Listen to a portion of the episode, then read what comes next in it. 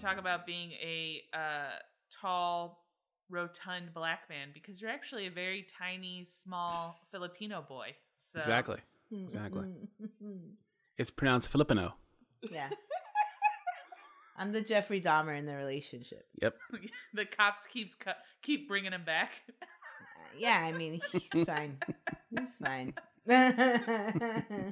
You don't even Please want help. him. You're just like, Yeah. oh, all right, I'll take him. Yeah. The hole in his head started smelling a long time ago, but Yeah. nowhere to put him. I'm I'm I'm a I'm a decaying cabana boy. Oh God. Oh, remember those Mad TV sketches with the Cabana Boy? Yeah. Oh, Those are messed up. those in forever. I don't remember those. oh, they were like, uh, it was like, what what would sexual assault look like if it was a sketch? Um, Oh, that's good. That's good. No, no, Well- was. Oh, sorry. hey, everybody. Welcome to Bloody Podcast. I'm your host, Maria, with my co host, Lauri, and our resident guest, Cash Abdumalik. Ha. Happy 100th episode, everybody. Yay! 100! 100. Congratulations, you two. Yay! we Seriously. did it. 100 ladies. Actually, more than that, because some of them were Mhm. multi. Multi-part or multi multi layers of women. Yeah. The count is 236. We'll we'll round off to 100 for now. Yeah. But seriously, congratulations, you two. Thank you. Thank You've you. done it. This Thank is a you so deal. much. We really deserve it. We do. I We really do. I shared an idea, a little whip of an idea that I had with Maria, and then she bugged me about it for five years, what felt like five years. And then we recorded a podcast finally with the help of obviously Maria got it off the ground. And then two years later, we recorded another podcast. And then we've been going strong ever since. Yeah, yeah. You know we're uh, we're we're late bloomers. Yes. Sometimes you have to build the plane before you take off. Aw, Aw, that's thank you. That's an old Filipino saying. Oh, God. Okay, well, well, today we're not talking about the Philippines. Damn it. today we're talking about voodoo priestess Marie Laveau. Mm. In her lifetime, Marie was revered and acknowledged as the most powerful voodoo queen in New Orleans, and equally appreciated appreciated as a charitable and caring member of her community. And centuries after her death, her legend continues. Countless residents of New Orleans still claim to have seen the spirit of Laveau bustling around New Orleans. I need a dear bud, dear bud, in the studio for the deputy. Yeah, just like that. That actually came out wrong. oh no, really? what were you trying to say? I'll take it. We'll take it again so you can do it again. I think the spirit of man in the vote a couple days ago at the quick stop. One of the quick uh, stories of people seeing her around is that one time there was this guy. He was standing in what used to be, I think, what an old uh, apothecary, but is now some other type of shop. And Marie Laveau came in. The spirit of Marie Laveau came in, and he asked her what he want, what she wanted, and he was, she was basically like, "Don't you know who I am?" And he was like, "No." And she smacked him outside the head, and then left. And then the shop owner came out of the out of the back, and he was like, he the guy described to him what just happened, and he was like, "You just got slapped by the spirit of Marie Laveau." So she expects you to know who she is if she comes up to Oh. you. Yeah. But I mean, to be fair though, the other guy was in the back, so he doesn't hundred percent know that that was Marie Laveau, right? He just heard it from the shopkeeper. No, so, he knew. Okay. He knew exactly who that was. it wish- probably wasn't the first time that Marie came into his shop. Yeah. Yeah. We should definitely get an actress to dress up like Marie Laveau And just go go around. around and slap people. And then she'll leave, and then we'll run in and be like, Don't you know who that was? That was the spirit of Marie Laveau. Well, Practitioners invoke her name and dedicate shrines to her, and her grave is still the second most visited grave in the U.S. Wow, really? Yeah. Who's the first? Elvis. Oh. Yeah. Yeah. Yeah. That makes sense. Mm-hmm. Uh, sources for this episode come from the books The Magic of Marie Laveau by Denise Alvarado, A New Orleans Voodoo Priestess by Carolyn Morrow Long, and Orishas, Goddesses, and Voodoo Queens by Lilith Dorsey. And uh, for the purposes of this episode, the term man or woman of color refers to people who are mixed with European blood and that of either African, Haitian, or Native American descent. Okay. Just so you guys know, because it'll be used uh, often. No And- jokes there. What? I said no jokes there, No jokes there. Lauri. oh, fun. I'm sorry. I'm sorry, dude. No, it's okay. I uh I feel like Piers Morgan would have something to say, but he quit, so he's he's no longer able to comment. Lauri, did you um see any Marie Laveau stuff when you went to New Orleans? Yes. Do you remember any of it? I don't remember like I just remember there were a lot of like pop-up shops and stuff and they would have like things and they would be like, "Oh, this is something to, you know, conjure the spirit or this is something to ward off this, you know." They're depending on where you were. There was like t-shirts and stuff. Yeah, So- there's definitely a lot of that. That's one of the things that I, um I forget which one of the authors says. I think it's Alvarado, but she says that like on every corner now of New Orleans, like there's people selling gris and charms that they say are like the spells of Marie Laveau. Just to like, you know, yeah. to protect the traveler, which is the the fucking gullible tourist. Yeah. I just I just remember walking, and mind you, this is when I had lost a bunch of weight. I was at my skinniest, and I remember walking into a, a really tiny shop, and like uh, immediately was like, I cannot turn or move. I had to like walk sideways because everything was like fine china, and and the shopkeeper was like eyeing me like, I know you're gonna break something. I just know it. I mean, that's a sketch. Yeah. what was in the shop? It was just like a bunch of candles and a bunch of things hanging. And i i literally i mean not to make it like a sitcom or a mo- i literally get out of the shop and i turn around to talk to the this the person that i went into the shop with and i knock over a bunch of postcards. So that was like and i'm not kidding you i broke or knocked something over every store i went into Oh Oh man. man, So, oh man. They, a lot a lot of the a lot of the things I ended up buying were things I ended up breaking. And then I'd be like, "Oh, that's fun. I'll buy a second one." so, That just happened to us when we went to uh, Shelter Island the day after in San Diego. What did I drop? You didn't. It wasn't you. We walked in that uh, antique store, and then I like knocked that one thing over. Do you remember? It's like a wooden chest or something. Oh, and we, yeah. We couldn't prop it back up, so we just Oh, like yeah. walked away from it. Two it- ladies are all eyeing us like. Yeah, the whole time they were just like, "Huh, look at him." oh yeah, I won't even go into places now. With and then I'm at my size. Star and I were walking down uh, Alvarado Street, I think it was, and it's like they have all those like little kiosks and stuff, and I'm like, I'm not even gonna walk. I don't even. I don't trust myself. My arms are like string cheese; they just fly willy nilly. so records about Marie are practically non non-existent. Uh, colonists weren't really apt to keep good records of the people that they captured and traded into slavery. So you know that accounts for most of the people, like her family members before her, Mm. and uh, documentation of voodoo practices was not a thing back then. It's barely a thing now.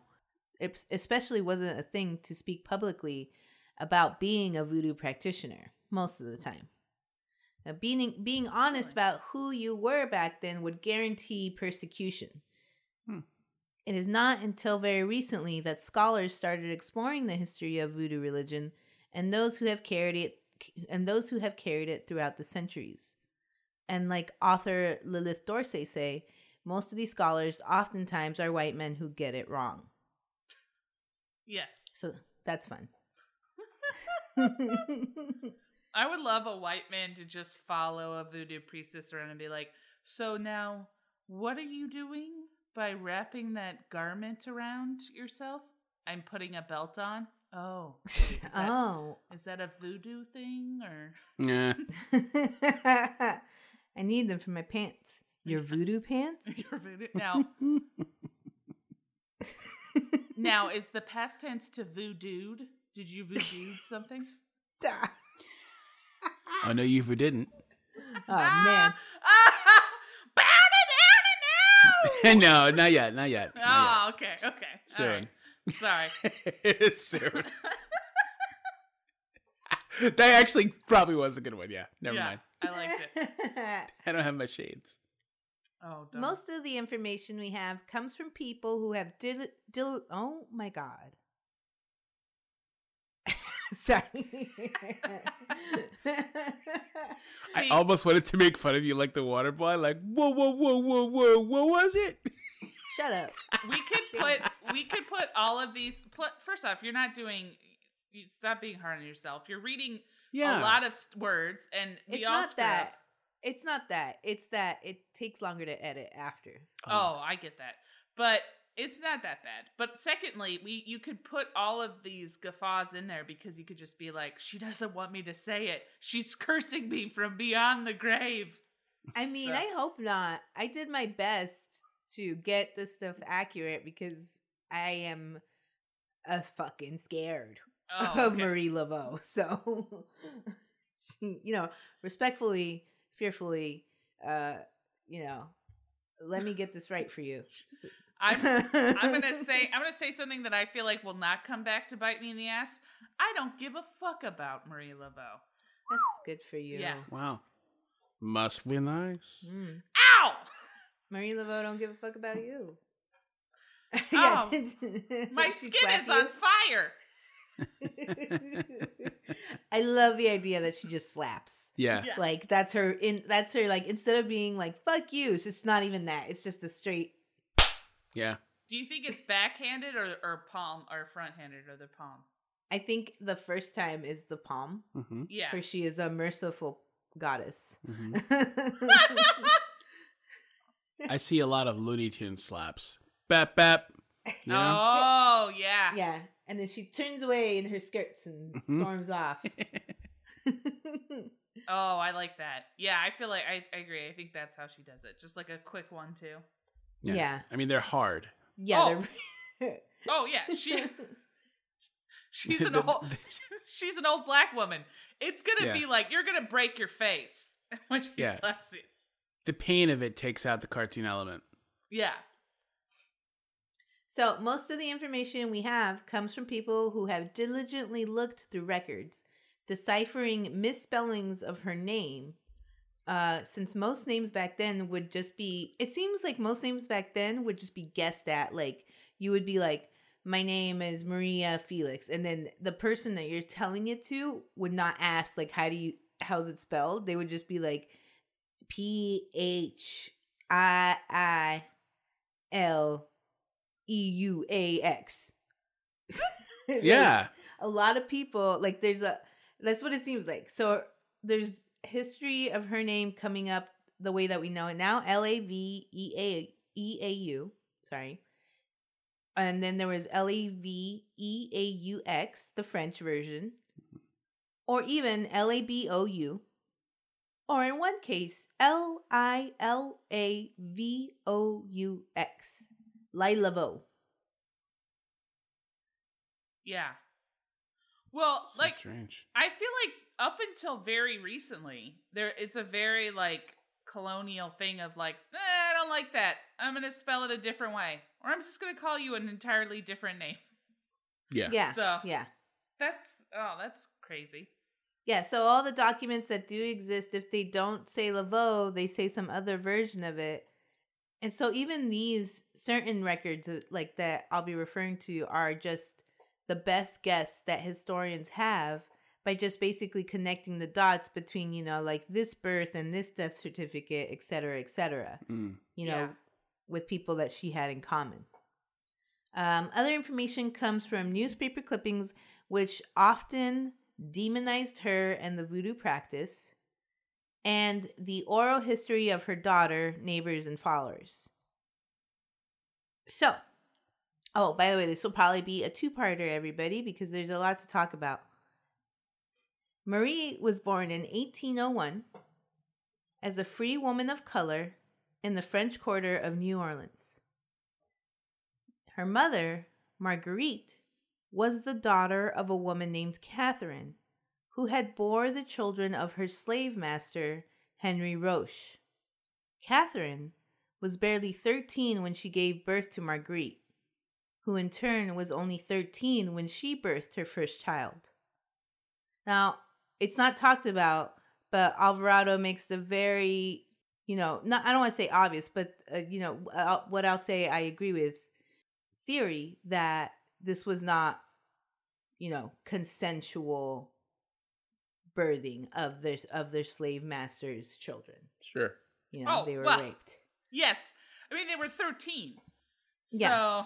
Yeah, Yeah. that alone. Exactly. yeah, either way, a crime's been committed. Mm-hmm. So, oh my god, that's awful. Many of Marguerite's first children were separated from her to be sold into slavery. In 1790, Marguerite was freed by her owner. And in 1795, after being traded to four slave owners, the last being a free woman of color, Catherine, Marie's grandmother, sorry, yeah, Marie's grandmother saved enough money to buy her freedom. In her following years, Catherine bought property and built an adobe cottage at 152 Rue St. Anne Street in New Orleans. Marguerite, now Marguerite being Marie's mother, married a guy named Henry D'Arcantel.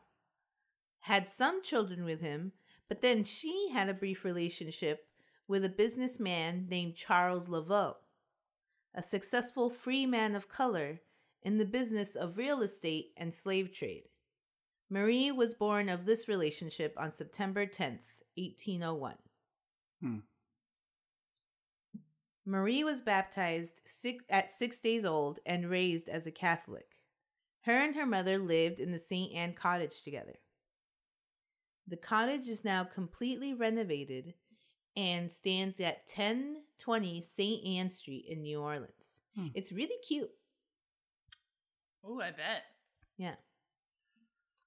That is pretty much all we know about Marie's childhood, that is for sure. It is assumed that Marie Laveau started studying voodoo in the 1820s, but in my opinion, that leaves out the fact that Catholicism and voodoo practices normally went hand in hand in New Orleans among its practitioners.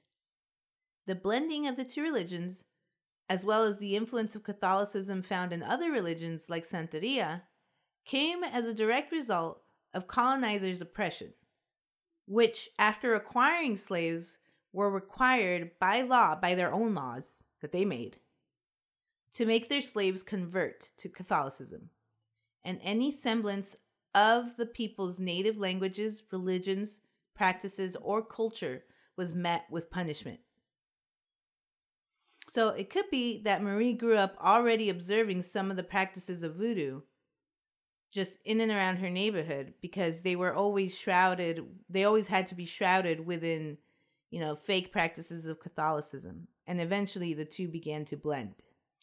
I've been doing a lot of research recently on on uh, Urdu practices, which is uh, um, um, a religion that comes from West Africa of slaves who were brought to America, and they often gathered in the woods and in forests at night to practice that religion together because they were persecuted for it, and it was tried to it was you know tr- tried kind of white it out.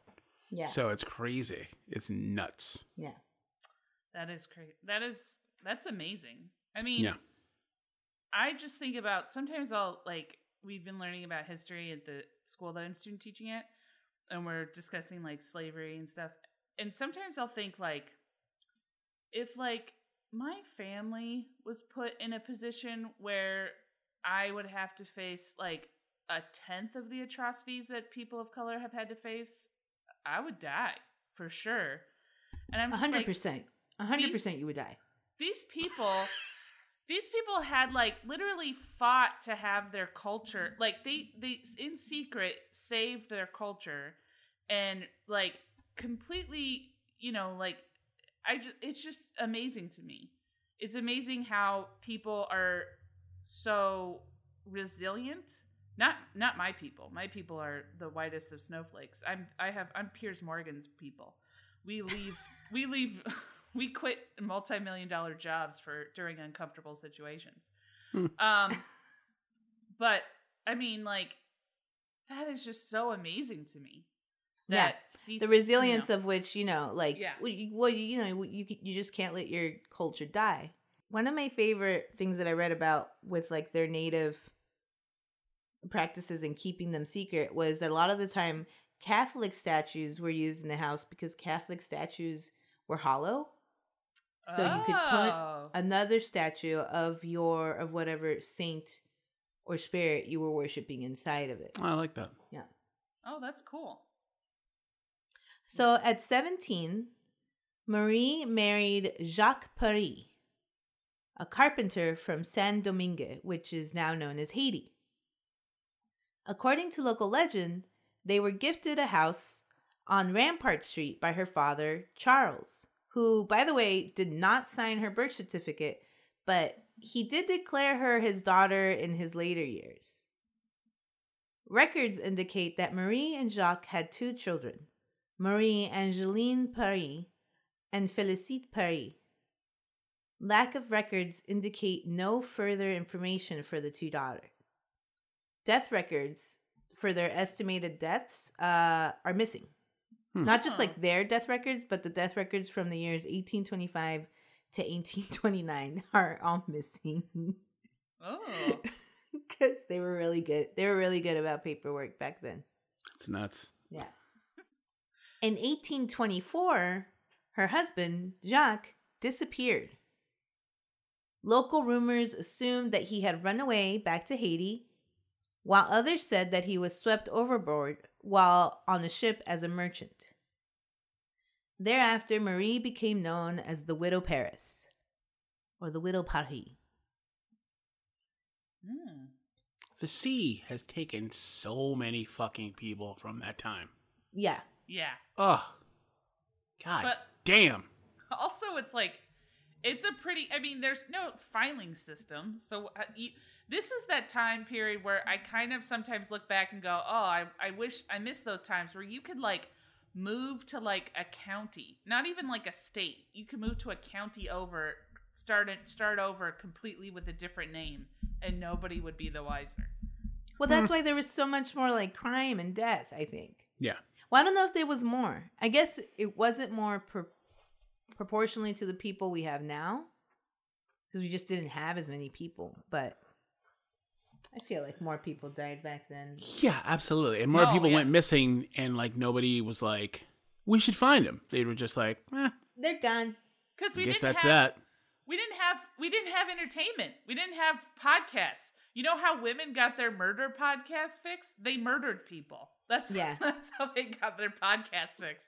And then they talked about it with other people. They were like, "Oh, I murdered that guy the other day. How'd you do it? Oh, well, let me tell you in a four-part series. Over tea. Yeah, over tea. I mean, so that was nicer back then. yeah, I mean that was yeah. You know, you could always talk about dangerous things over a nice cup of tea. Absolutely. Yeah. The tea is like a therapist. Like it just it's kept confidential. You know, so it confuses me where the spilling the tea term came from. I don't understand. because it's so taboo. Normally, you I- don't spill the tea. So Ah. you drink that shit right where it is. So Is that right? I don't know. I think that's pretty good. Thank you. it's a pretty good explanation. Yeah. Yeah. Thank you. so it is around this time that it is believed Marie became a hairdresser to support herself after Jacques had disappeared. As a hairdresser, Marie got in with the elite of New Orleans, getting access to their homes and their trust, and eventually their secrets. This is also the time when most people assume she began taking her voodoo studies seriously. She first apprenticed under the father of voodoo, Dr. John Montanet, aka Bayou John. Under him, she learned the art of grigri, which is the making and blessing of charms to protect the wearer, or in certain cases, bring negative effects against the wearer. Hmm. Hmm. Bayou John had studied under Sanité Dede, the first voodoo queen of New Orleans. Marie then studied under the hex breaker Marie Salope. Sanité Dede reigned as the supreme voodoo queen until 1830, when, after studying with both Salope and Dr. John, Marie is said to have hexed Sanité and driven her insane. Wow. Wow. To take over, or or why Yeah. did she do? Oh, okay, okay. So in 1830, less than 10 years before she supposedly began her practice, Marie rose to be the most powerful voodoo priestess in New Orleans. The next one that takes over is always has to be the most powerful, normally. Yeah. You know? Yeah. Who took over after Laveau? what? Nothing. Stupid question. Who took? That's Yeah. a stupid question. Who took over after Laveau? Yeah. Marie Laveau II, which we'll get to. Oh. oh. Yeah, It was Not a Jay-Z. stupid question after Not all. a stupid question. Was it just Marie Laveau, but in a different wig? Hello, I'm Marie Laveau the second. It might have been. It really might have been. We'll get to it.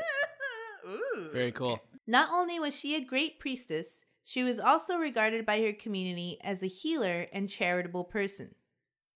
We'll get more into it in the second episode, but she would frequently visit hospitals and prisons, and in the hospitals, she would nurse those with cholera and yellow fever back to health. So I guess back then there was like two main big outbreaks of both cholera and yellow fever back to back because everything was gross.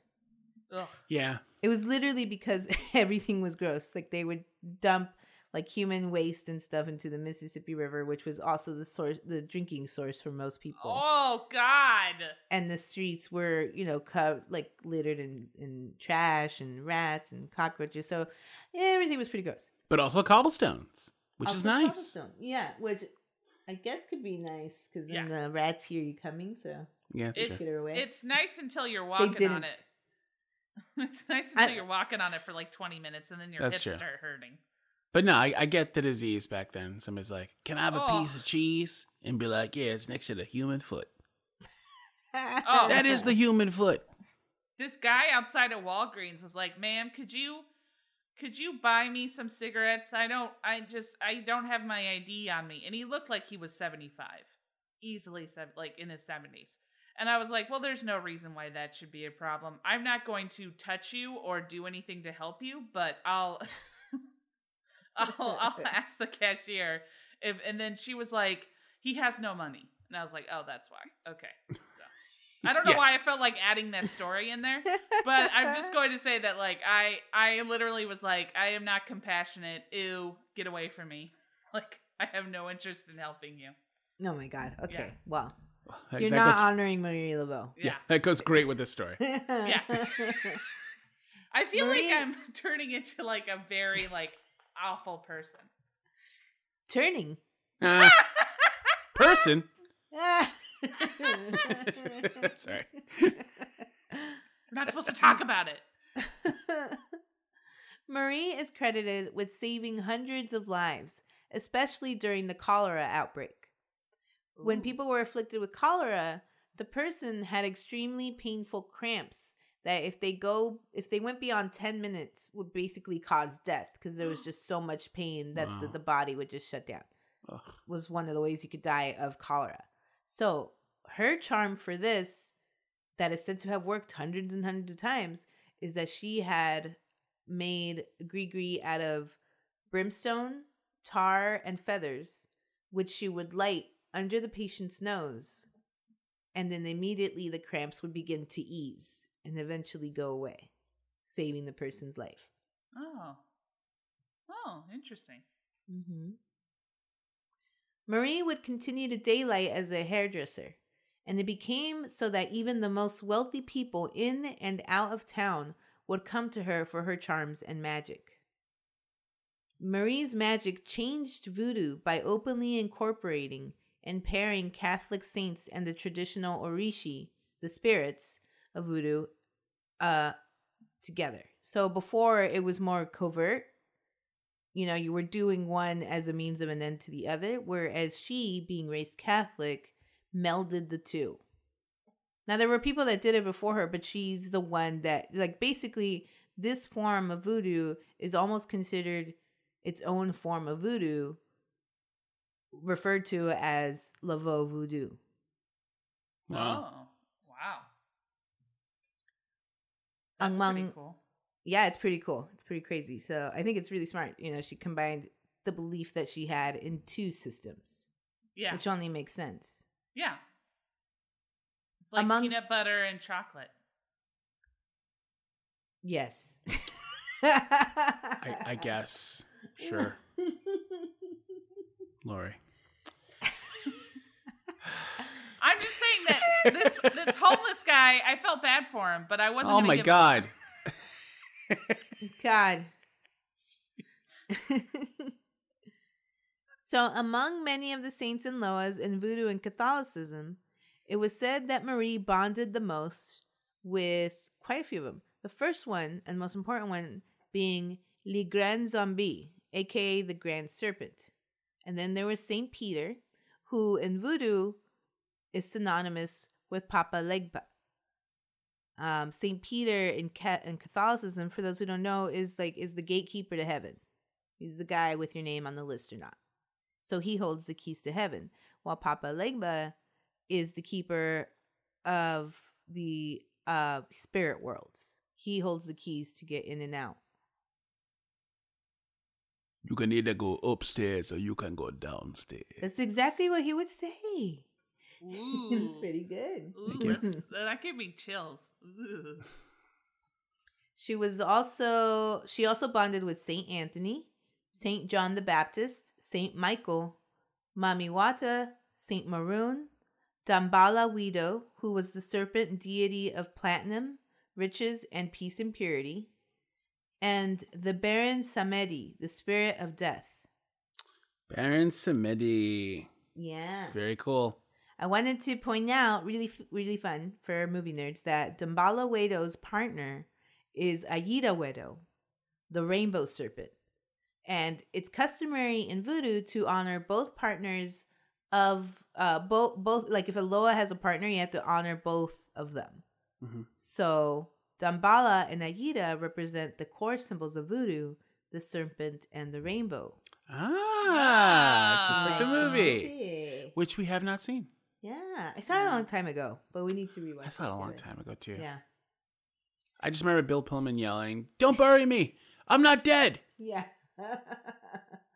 I'm sure there's a lot. Well, we're gonna rewatch it. There's gonna be a lot of things that we're like, "That's not right. That's not how that." Okay, all right.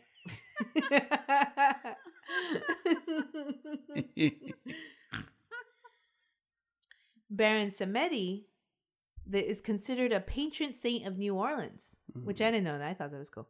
Yeah. He stands at the crossroads of dead humans on their way to Guinea, the underworld plane where dead humans must pass through before reaching the deep waters to be reunited with their ancestors. He is noted for liking disruption, obscenities, and debauchery, and for having a particular fondness for tobacco, especially Pall Mall cigarettes, money, and white rum. Did you say money? Pall Malls, huh? Money. Money. Oh, okay. Pall Malls. Pall Malls, yeah. Hmm. I mean, you can't blame a man for loving his brand. Yeah, you really can't. I just, I'd be at a loss because all I would have for him at the crossroads is the American spirits, and I don't think he'd. Yeah, and I would question him about the Pall Malls. I'd be like, "Really, dude?" Pall Mall, he'd get really mad. I'd be like, "Okay, no problem. Do you want anything else? Virginia Slims?" Say, Pall Mall. Okay, cool. Sorry. And I, I'd be eating a cheeseburger, going, "You know that shit's poison, right? You know what you're putting in your body's poison, right?" Take her to the underground. I uh, I imagine you jumping into the deep river waters like the way you jumped into, Into that ball into the ball pit. Guys, for everybody out there, one of the previous episodes where Lauri talked about that video, she found the video, and it is exactly as described, if not sadder. It's sad. You said you soared. You I, tripped. I No. totally thought I got air. Like I No, am not- dude. I am not joking how sad it is because it is like the eh, the my reality my my view versus reality was like I thought that I had like done like a giant jump up and nosedive down and I like slanted to the side. You basically stepped off. Yeah, you like you stepped off and tilted your body. Yeah. what was so weird was and I didn't even know I did this is I did two jumps then Yes. stopped then yeah. fell over like that and honestly if you had asked me how i went i would have said i took one jump and dove it's such a weird oh my god it was so it's so sad and then you just watch me sl- struggle for like five more minutes as people it's uh, seriously so long. People were just looking. Yeah. Trying to get out was the Oh. best hour. Wasn't the person holding the camera like, just get out? yeah that was my cousin just get out just get and i'm like thanks guys thank you That shit was hilarious. And my, and what's what at the time I was like, thank God she didn't get it. But now I wish she would have gotten the full like twenty minutes of me struggling and then the guy having to come in and help me. And but she just got like five minutes and then stopped recording because she was like, I don't want to, I don't want to do any more damage. Ugh. One newspaper reporter who is said to have witnessed Marie calling upon the spirit of Baron Samedi described the Loa after he said he saw it and he said that he describes him as being clad in the garb of death he wore a skull and crossbones upon his bosom and carried a scythe in one hand and a small wooden coffin in the other. That's pretty creepy if it's Mhm. true. Yeah, Although I feel like I feel like a bunch of like Etsy people would be like, "Oh, the coffin's so cute." yeah, definitely. how much is shipping? He, Can you he- put my initials on it? Yeah. Yeah. Oh yeah. Uh could you could you write a personal message?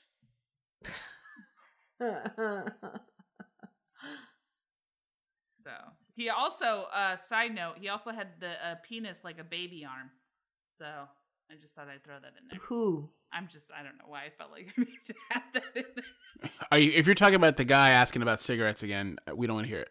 Okay. All right. Can you buy me some cigarettes? Take a look at this. It's disgusting.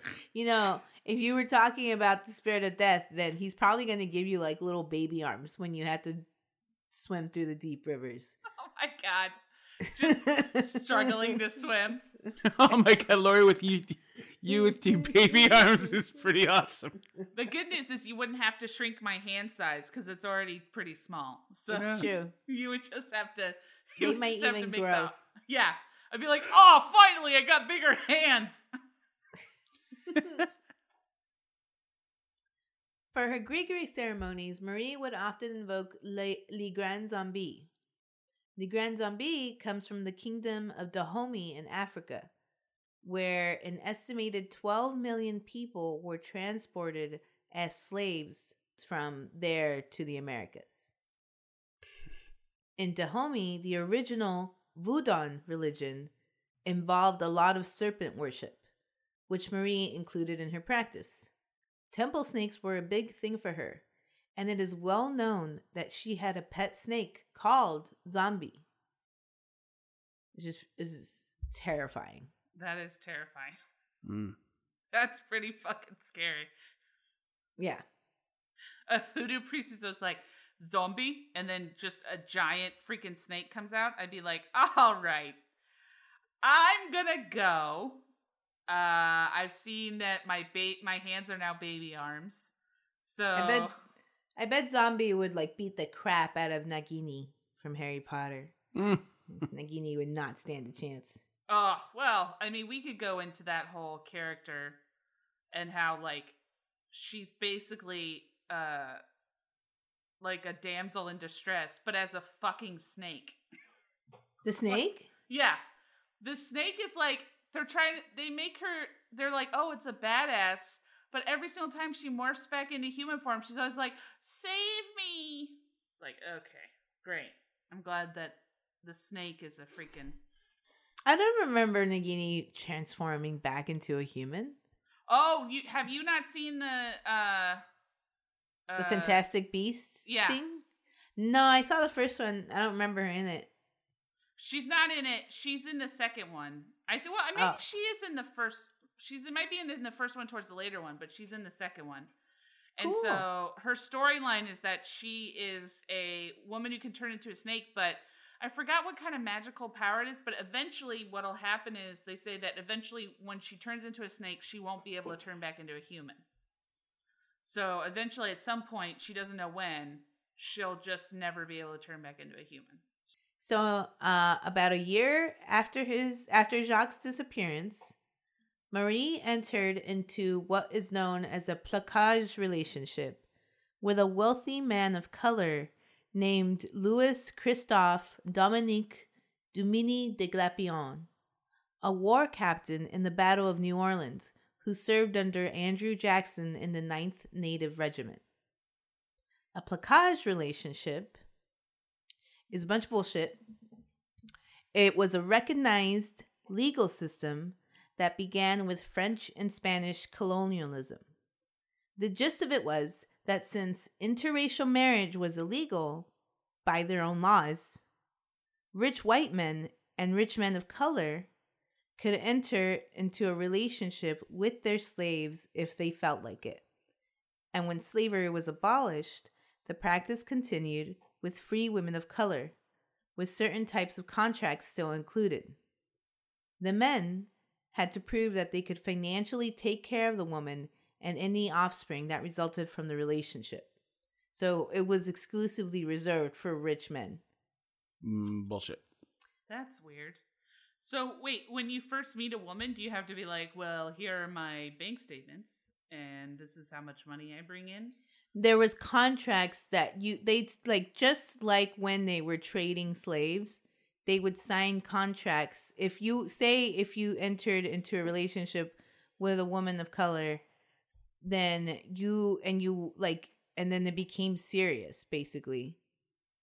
Oh, But- so the woman didn't have a choice. It wasn't like she was like, "Oh, no, thank you. I would prefer not to." No, she had a choice. Yeah. Oh, okay. At least not at first, not when it was exclusively used with only slave like with the um, slaves, yeah. when they were slaves. But it was a free woman of color. She had a choice. But basically, when you, you would you would enter a relationship, and it would be like the equivalent almost of a common law marriage now, where there would be a contract, but it wouldn't be a marriage license. It wouldn't be any kind of official marriage certificate. It was basically a Oh. document saying you are in a relationship with this person, and until you get married for real, then you will financially take care of you have committed to financially taking helping this person and taking care of any children that you have with them. Oh, but that's um stupid.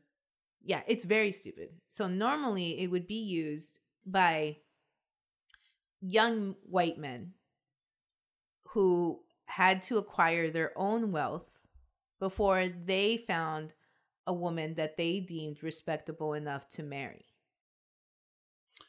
It's a rule that enables lust Yeah. and I mean not rape, but it's a rape yeah n- rape at first and Yeah. then you know later on you know who knows what kind of manipulation this is Marie, even though marie entered into this relationship willingly we don't know the kind of manipulations and blackmail and, and everything that would you know result in these in Yeah. these relationships and contracts Yeah, and, as also a wo- even and also even doing so, it's like at the time you it, it's it's fucked because it's like a game an a, a necessary evil that you kind of have to play yeah, for survival, which is just ugh. Yeah. damn. Yeah, if you're especially if you're a woman of color, I imagine a rich man saying, "Oh, I want to have sex with you." And I'll, I, I can, I have means to take care of you. Although I'm not going to marry you, but I have means Right. to take care of you. Yeah. I mean, that's you know. Uh, again, I'm going to go back to my my continuous, ongoing, uh, bloody podcast statement that I don't feel like sex was consensual until about 1996. so it was customary for a man in this type of relationship to live apart from his placee. If the man died, the woman and children were technically entitled to a third of the man's property. But good luck getting that. Most women never got it. Mm. Ugh, that's- women yeah women in these kinds of relationships were normally not recognized by the societies the man belonged to but were recognized by creole high societies Mm. After getting married the man would normally emancipate her and any children born or he could choose to stay with her and maintain both relationships although it was clear that only it was made clear by all documentation that only one of them was quote a real marriage great. yeah I feel like this practice is still continued today. in some ways yeah i mean look at all the uh like all the young girls that are out there being like sugar babies to Mhm. rich old white men it's like the same shit it's just veiled in something else but it's the same contract Mhm. Yeah, and it's uh, it's always looked at like women empowerment. I'm doing this for me. Okay. Good. Okay Great. yeah it is said that christophe loved marie so much that he broke the custom of living apart from his placee and moved in with marie. He also passed since he was a man, a man of color he passed as a man of color more so like he like i i don't know what he did but it was it's now it's now being said that he you know he he passed more as black than he did white to live with her and so that people basically wouldn't scrutinize him for doing it because it was so taboo and looked and frowned upon back then Hmm. One of the ways Christophe makes made money was he was a slave trader. Oh boy. Jeez. Jesus. This So- relationship has layers. Well, yeah, it has layers. It's a complicated time. And well, like this is why. So it is known that Marie and Christophe owned slaves, at least eight of them. It was like at, at in not at any given time, but throughout their their lifetime. It was not out of place, though, for wealthy people of color to own slaves back then, largely due to what was known as the Louisiana Black Code, or Code Noir which, as said by the author Alvarado, the codes were designed to limit the freedom of African Americans in the colony, to prevent desertion, and to ensure the availability of a cheap labor force following the, abolish- uh, the abolishment of slavery during the Civil War. Slave owners were mandated to baptize their slaves in the Catholic faith and to give them Sundays off for worship. Slaves were allowed to marry, separation of families was not permitted, and slave owners were not allowed to severely beat or murder the enslaved. In New Orleans, it was also stipulated that the status of people with darker skin was always lower than those with lighter complexions. There were supposed to be clauses in this Louisiana Black Code to protect slaves, but they were obviously never enforced. Man. So, because of that, many people of color worked within the system to help free others. Some bought their own family to be able to later free them. Others bought slaves to work elsewhere and collected a percentage of their wages. Still others participated in the slave trade in order to covertly help people through the Underground Railroad. People believe that Marie did just that. Many people said that she was known to give charms to any slaves she met that were traveling to seek their freedom. And one man who entered her home gave an account of an altar in front in her front room that had a statue of Saint Peter and Saint Maron. Saint Peter the, is the holder of keys to the kingdom of heaven, of heaven, and Saint Maron was the patron saint of runaway slaves. Hmm. It should be noted too that after her husband's death, there are no accounts of her participating in slave trade any further. Hmm. Well, that's good. Uh, I mean, you know, it'd be weird if she's like, I only do slave trade on the side. It's like a hobby now. So yeah, kind of got She's into as- it because my she had to husband was into it. retire. Yeah. I kind of got into it because my husband was into it, and now it's just like it's something I do.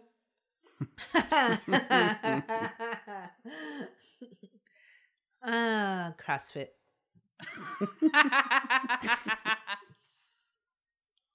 So records show that Marie bore seven children with Christophe, but rumors maintain that it was at least 15 children. I don't think it's true. Like back then, everybody said that everybody had like 11 to 15 children, you know? Like, wh- who did everybody do this? Because it doesn't even, with the amount of time people lived, it doesn't even seem possible. People died Yeah. in their 20s. Like, Yeah, but I mean, you take a look at how many people we have now. yes, that's yeah. how that's how I was doing it. You go back, go back. Like there's a shit ton and of people. divide. So obviously, I mean, a, a lot died, but then you know, a lot lived.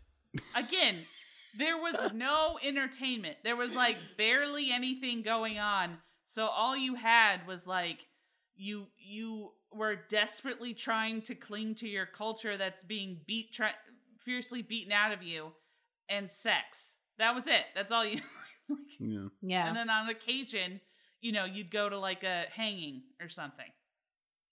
yeah, that was the entertainment. That was that was the best. Oh man.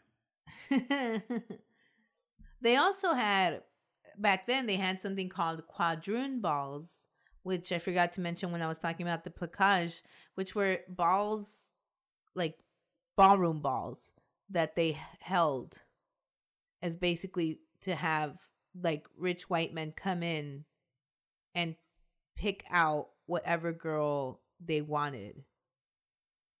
And the women were supposed to like dress up and look nice and you know basically be act as if debutantes for these other men. It was ridiculous. But all women of color. All women of color. Yeah. Yeah. Quadroon, because I remember that term, Yeah, octoroon. yeah, exactly. Ugh. Who was Yeah, who was like was the one- staff at this at these things? If I was this, if I was in the staff, I'd be like, this is awkward. Would probably be- it would be people of color. It would Mhm. it would be people of color as the staff. It would just be darker skinned people of color probably. Yeah, it's the rungs.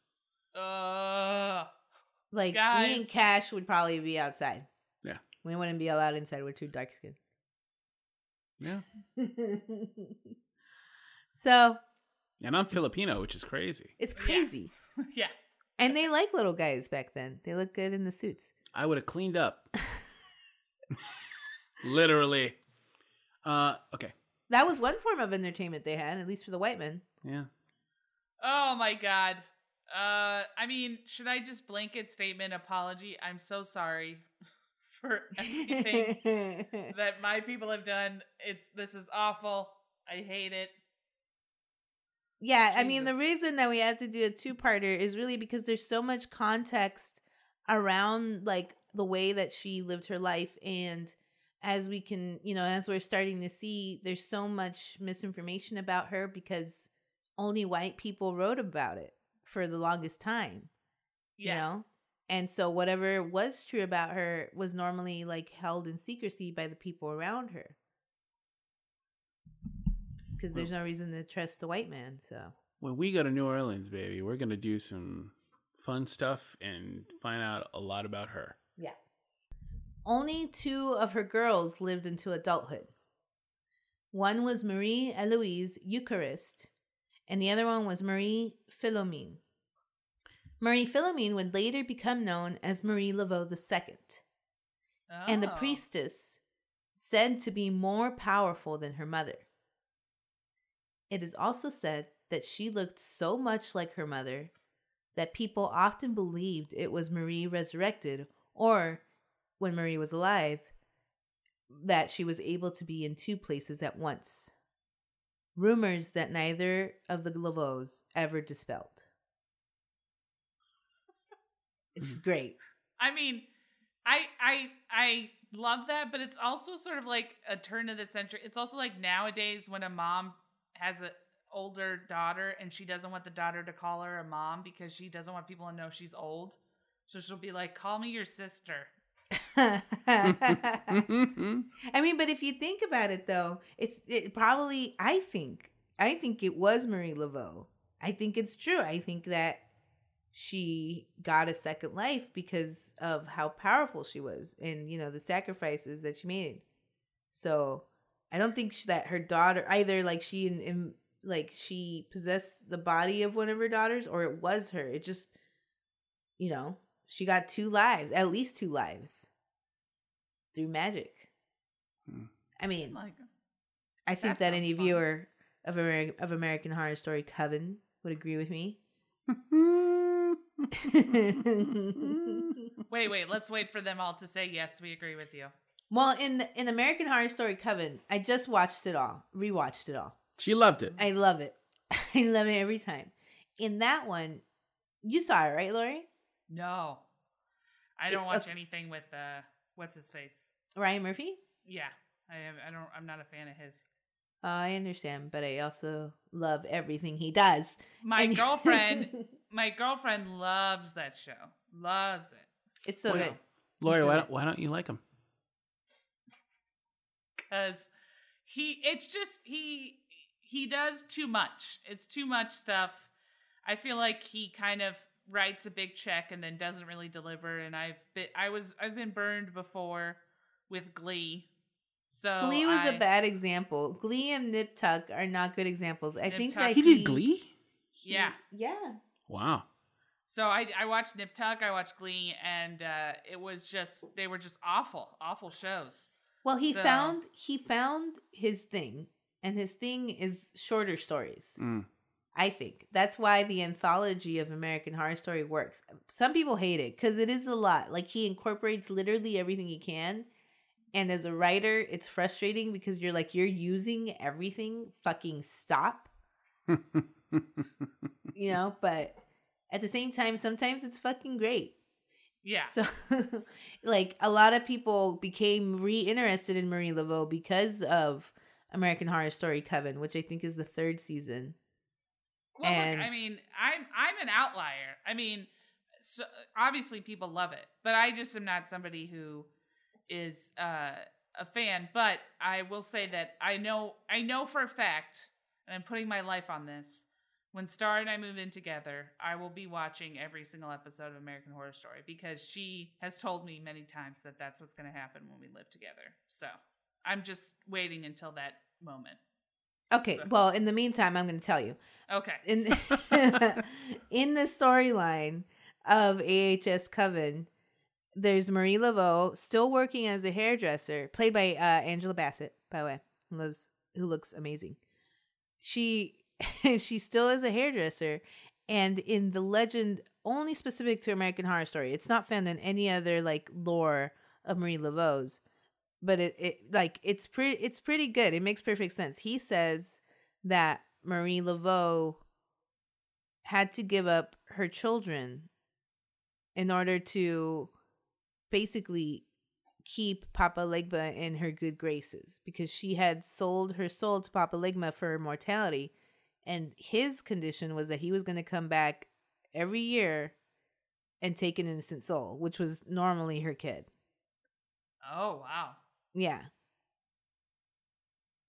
So for her to remain mortal, he would come back and kill one of her children? It didn't have to be one of her children. He just in the in the again, this is just for Coven. In Coven, he just needs uh an innocent soul. But the first time it was definitely her kid. But after a while, it could be any any kid, any baby, Yeah. any pure soul. Because without it being like any kid, then like Ryan Murphy can't move the plot along. And Lauri, you've Yeah. got an innocent soul, so if you were there, like you know, eating a chocolate bar with chocolate all over your face, they would have grabbed you and brought you Oh, to, I'm- to literally Yeah. like the most uh naive, sad. I'm so like honestly every single time somebody uh I I can't even finish the thought. I'm so I'm such a sad human being. I You're so innocent. I call I was I you know what I did all day today?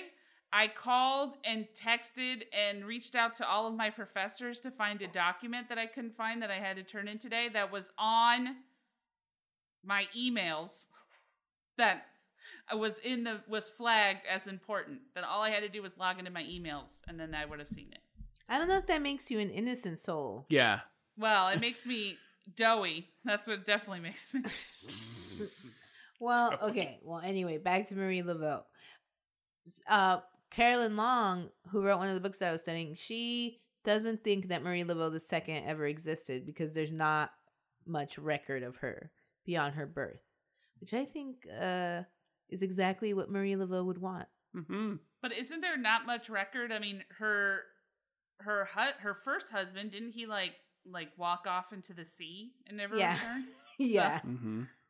yeah, I yeah. There's not much record, period.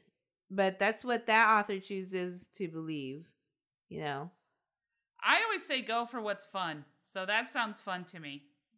That that she is a reincarnation of of uh her mother, or that or that's Yeah. just essentially she's been reborn. yeah. Wouldn't that be funny if you had to raise you? Wouldn't that be kind of funny if you're like I'm re- re- rebirthing myself, but I have to still raise you and make bring you into adulthood? That's crazy. What a crazy concept. Yeah, You know, you would you wouldn't be you though. You would you would look like you. yeah, but isn't you that would- kind of how Marie Laveau the second is? Or I don't know. I'm I mean, I don't without know. any information.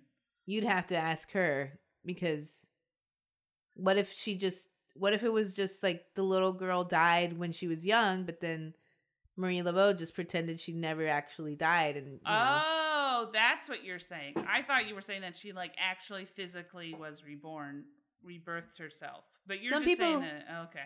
some people believe that. I mean, it just like, you know, it varies from person to person.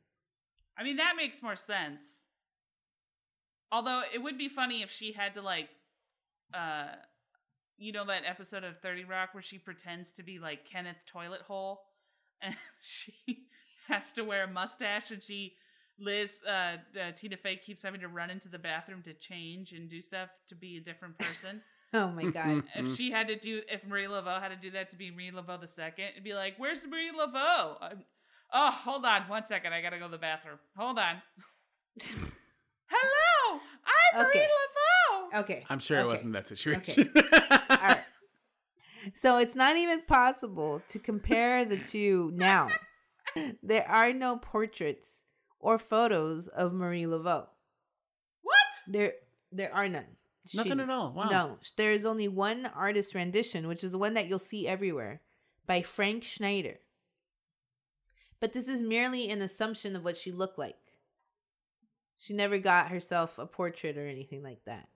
That's crazy. The most common account of what she looked like was that she was a tall woman with long hair and light skin. And although she is always depicted as wearing a head wrap, she never wore one. And she always wore her very long hair down. So, yeah, we have no idea what she looked like, except for just like oral history. That's just a very man splain way of, of saying that she should put her hair up. It's like I know I know what she'll like. I'll just draw her with in a head wrap. That Yeah, way it's like- she'll be comfortable. yeah pretty much that and like and like well she was a, a you know she was a, into voodoo so she must wear a head wrap Mm. kind of Yeah. thing Yeah. Oh yeah. because they always do that so yeah so that's where we're gonna stop for part one of marie laveau next time we'll get into some examples of marie's influential power in action both in society and within her magic circles we'll get into her later years We'll talk a little bit more about her daughter, and we'll talk about how to make a shrine for Marie Laveau, if you are so Cool. inclined. Yeah. Oh, we should do it. We should make a Mm. shrine. Well, not you. You say you don't like her. I was being facetious. Also, I don't. She doesn't. She doesn't like people who are cheeky. Yeah. I'm pretty sure I dislocated my hip. I was bending down to pick up a piece of gum, and so that's a whole. I like to take a minute and just really congratulate the both of you. I know that we brushed over it in the beginning, but you both are very focused and you both have really, really done a great job with this podcast. And it's an honor to be here as you guys really pass the crescendo into 100 episodes. I'm proud of you both and I love you both. I love you. Thank I you so you. much. Uh, we are so honored to have you. You're so amazing. But Love you honestly, and I know Maria's going to edit this out of the podcast, but honestly, the credit has to go to Maria. She is the driving force of this podcast. We would not be where we are today if it wasn't for you. So thank you so much. I look Ah, forward to you. this be editing out of the podcast and just having it say, and now we're done. well, no, I won't edit out. Thank you so much. I love you both, and thank you to everybody who is out there listening. We appreciate you so much. We're, you're obviously the reason we keep going. Spread the word. I love you so much.